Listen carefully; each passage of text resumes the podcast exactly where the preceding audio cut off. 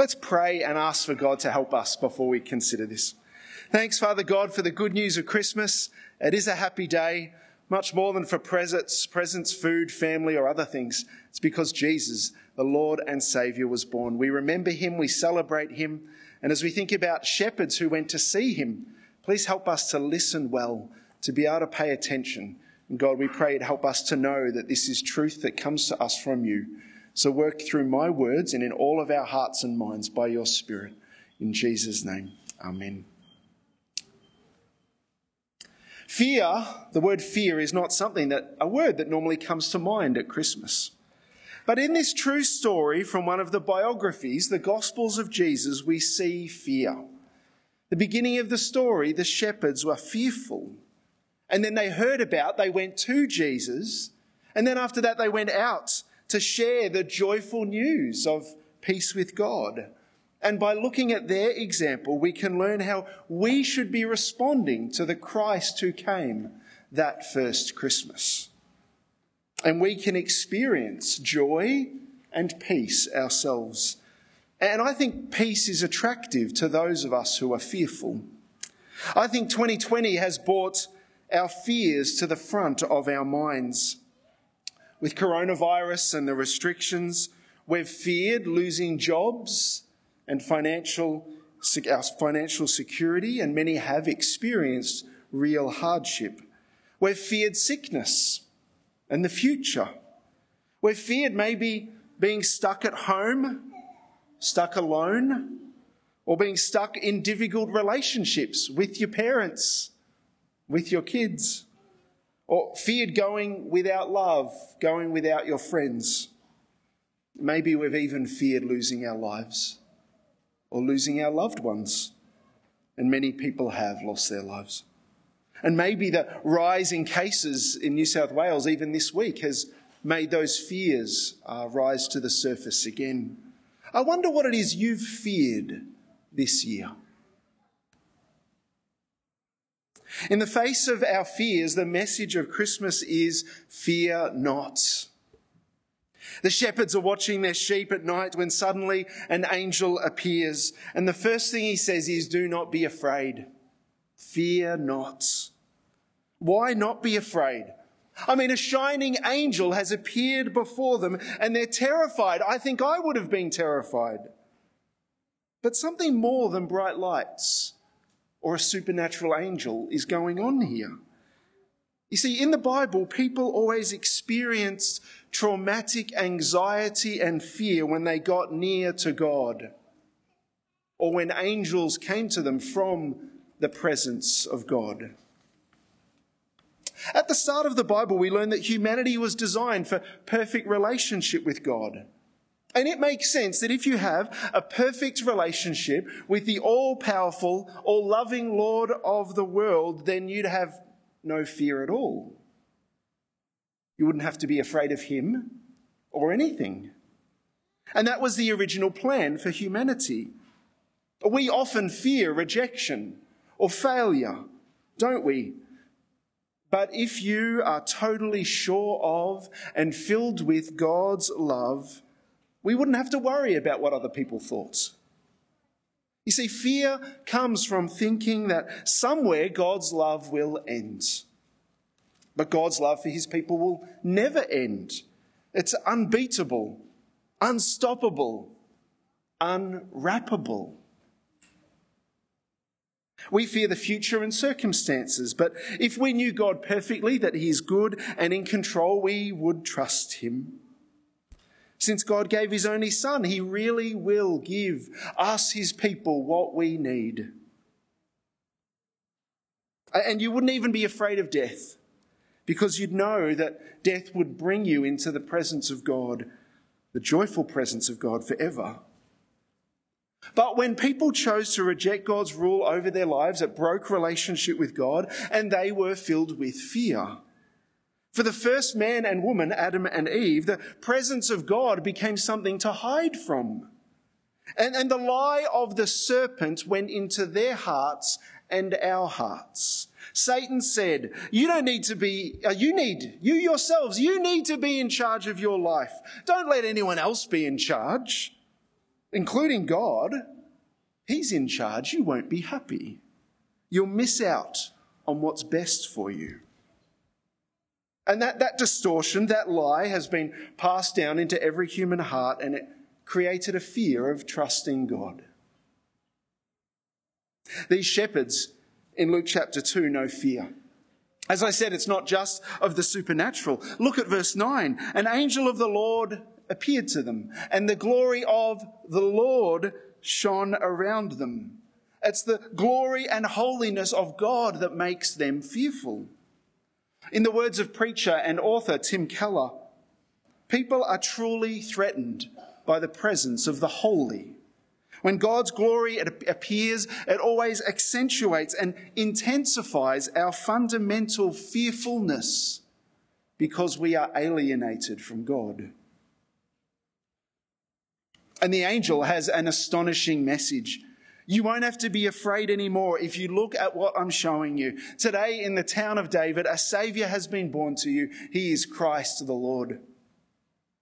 And the good news about Christ, Jesus Christ, the angel says is it's good news of great joy for all people. God can replace our fear with joy. And joy is the gigantic secret gift that God gives us that we never stop unwrapping. The fear that inhabits the deep place in our souls can be dispelled for good if we find peace with God through Jesus Christ. Making peace is our next point. In verse 14, we read a great company of angels appear. If you watched our carols last Saturday night, there was a bucket load of angels, uh, thousands of them with their high beams on, thousands of semis with their high beams on. And do you remember what they were saying? Look there in verse 14. They praise God, saying, Glory to God in the highest heaven, and on earth peace to those on whom his favor rests. When you hear the word peace, what comes to mind? What do you think of? Maybe having peace and calm in your heart and mind. Maybe you think of a trouble free life. Maybe you think of an end of conflict, fighting, war. But first century Jews living under the foot of the Romans, they knew, the, they knew that the absence of war doesn't guarantee peace. You see, the Jewish peace, the Jewish word for peace, shalom, it means much more than a truce in the battles of life.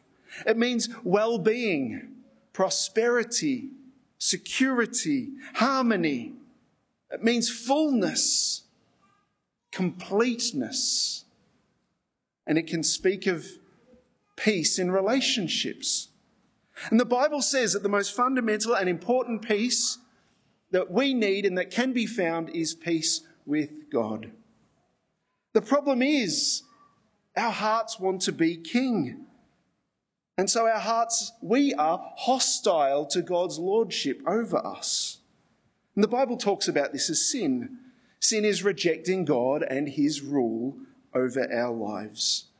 And we see it in the two year old tantrum in the teenager's rebellion and the adult's greedy materialism. They, they, all these things show our hostility to God. We want to be in charge of our own lives. And we do that as much as it is within our power. The non religious person may openly assert their independence from God and say, I want to live the way I want. I'll do whatever makes me happy. I don't know if that's you. The religious person more, more covertly, subtly asserts their independence. The religious person says, I'll obey the Bible. I'll go to church once in a while, maybe at Christmas. The religious child or adult says, I go to church every week. I'm nice to others, and so God will bless me and be good to me. And this really is an effort to control God, not trust God. When you obey God to earn his blessing and heaven, effectively you're seeking to be your own saviour. And so both these strategies are hostile to God. They don't allow God, Christ, to be your Lord and Saviour.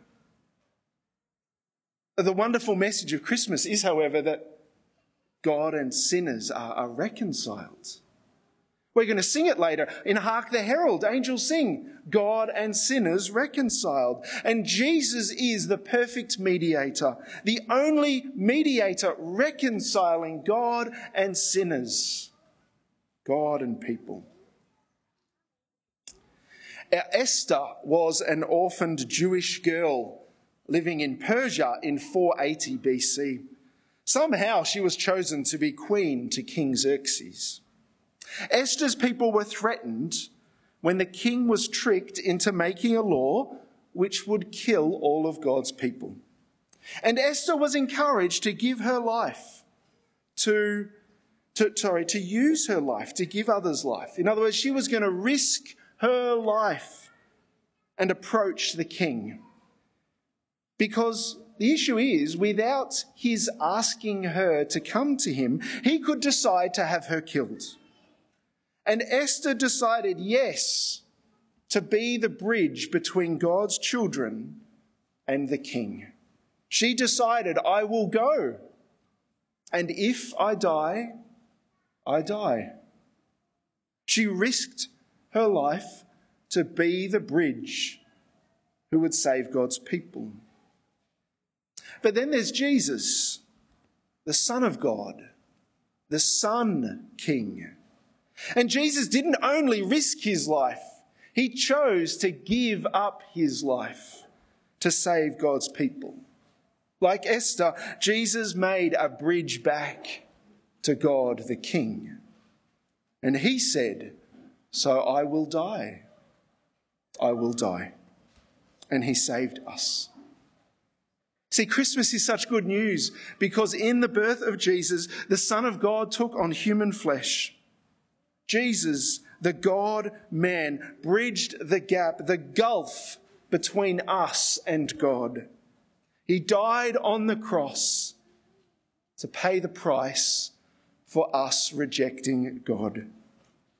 He used his life to give others life. He died for our sins to make peace with God. How can we have this peace with God ourselves? Tim Keller says in his book, Hidden Christmas, the first step toward peace with God is to recognize that there is conflict. And one way to do that is maybe you could say to God in prayer something like this God, not only have I done bad things, but even the good things I've done, they fall short and I did them for the wrong reasons and to get to God my way. I need a Savior who will save me by sheer grace, undeserved kindness. I need to completely rest on Jesus' work on my behalf. I choose to rely completely on Jesus Christ. And when we, when we say that, or something like that, we finally admit our sin and our hostility. If you say something like that, it means that you've actually confessed that you can't save yourself. When you say it, mean it. It means that you're not trusting in yourself anymore, but relying on what Christ has done, and you're turning away from your old way of thinking and living. Turning back to God, trusting in Jesus, is how you make peace with God. And so I encourage you this morning, whether you're here in this room or watching on your screen, to take the, your hands off the steering wheel of your life and make peace with God through trusting in Jesus. The momentous news of Christmas is that peace with God is on offer. My final point this morning is hearing well. the shepherds hear well. Look down at verse 15. The shepherds hear this marvelous message about the birth of Jesus, the Saviour and the Lord. And once the angels disappear, they hurry off to see for themselves. And in verse 17, the shepherds spread the word. So they conveyed to others what the angels had told them. I'm sure they added their own eyewitness testimony too. We've seen the baby king, the Lord and Saviour. And the result was we're told that people are amazed.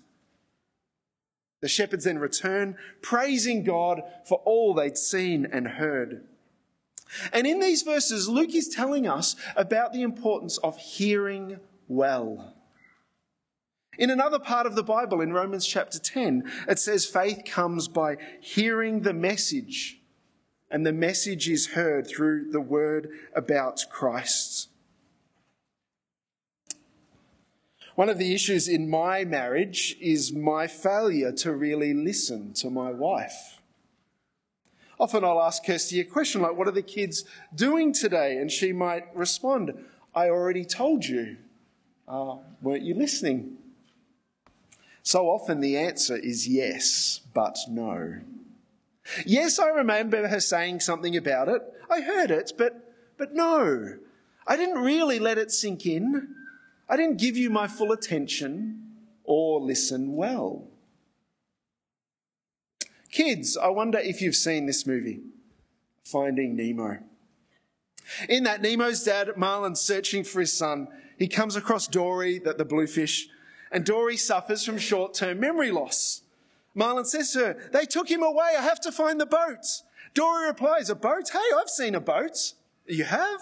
Yes, it passed by not too long ago. And Marlin says, Where? Which way? And Dory responds, Hi, I'm Dory. And that's, and then eventually when they're on their way to find the boat, Dory again forgets what she's doing and she wonders why Marlin is following her. Kids, do you ever forget? Or, or do you ever forget to listen properly?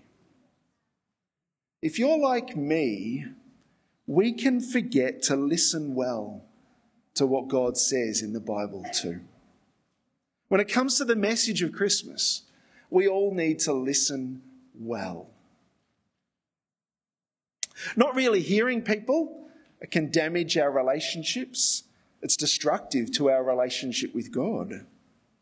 Mary, the mother of Jesus, gives us a great example here. Look at verse 19. Two words describe how she listens to the word of God from, the, from through the angel and the shepherds. She pondered what the shepherds had told her. When you ponder something, it means you think it through, you, you throw it around in your mind. You, she thought deeply about it. But she also treasured what she heard. To treasure something means to savor it to keep it alive in your mind, to keep remembering something as precious. Treasuring it, it engages your heart and your emotions. And so Mary takes the message in about Jesus from the shepherds to relish it. She relishes what they said. The shepherds were told that the baby Jesus is the Messiah, the Christ. That means he's the King and the Savior. He's the one who can bring us back to God. He's the one who can bring peace with God. And for us to treasure that message, it means that you and I have to keep remembering it, keep speaking that truth to ourselves, to myself, remembering its preciousness. And so maybe treasuring the message about Jesus means that we ask, how would my life be different if I really believed this. To truly hear the word of God about Jesus, we need to ponder it and treasure it. Whether you are nine years old, 29, or 79, if you don't ponder and treasure this message, you won't hear it properly.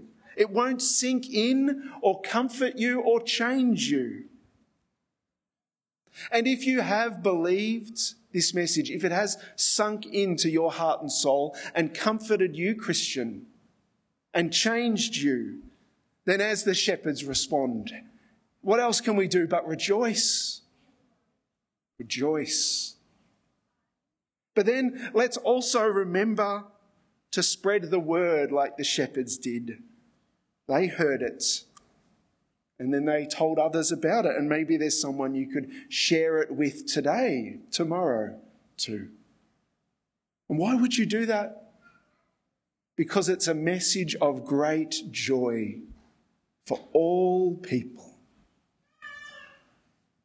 Don't forget the joy. The God who sent his Son to save us wants us all to hear well and believe his word. We place our trust in Jesus by trusting in God's word about Jesus. Let me close with this. A few years ago, I was with a woman called Mary uh, in her late 70s. She didn't have long to live, but she came to trust in Jesus, the true words about Jesus, for the first time. And her fears about the future even about dying, melted away. She found true peace, and I could see it in her face. You don't have to be 70 to find this peace or to make peace with God. God offers it to us all, to you, this Christmas day. Let's pray. Our Father God, we thank you that you didn't leave us with a broken relationship with you, but you came to us in your Son Jesus. Thank you that he was born to be our Lord and Saviour. Thank you that he died on the cross, and rose again, so we could have peace now and forever with the living God. God, we pray that you'd help us to treasure this message, to remember it, to hear and listen well. And Lord, we pray that this good news would change us and our relationship with you now and forever as we trust in the Messiah and King Jesus. Amen.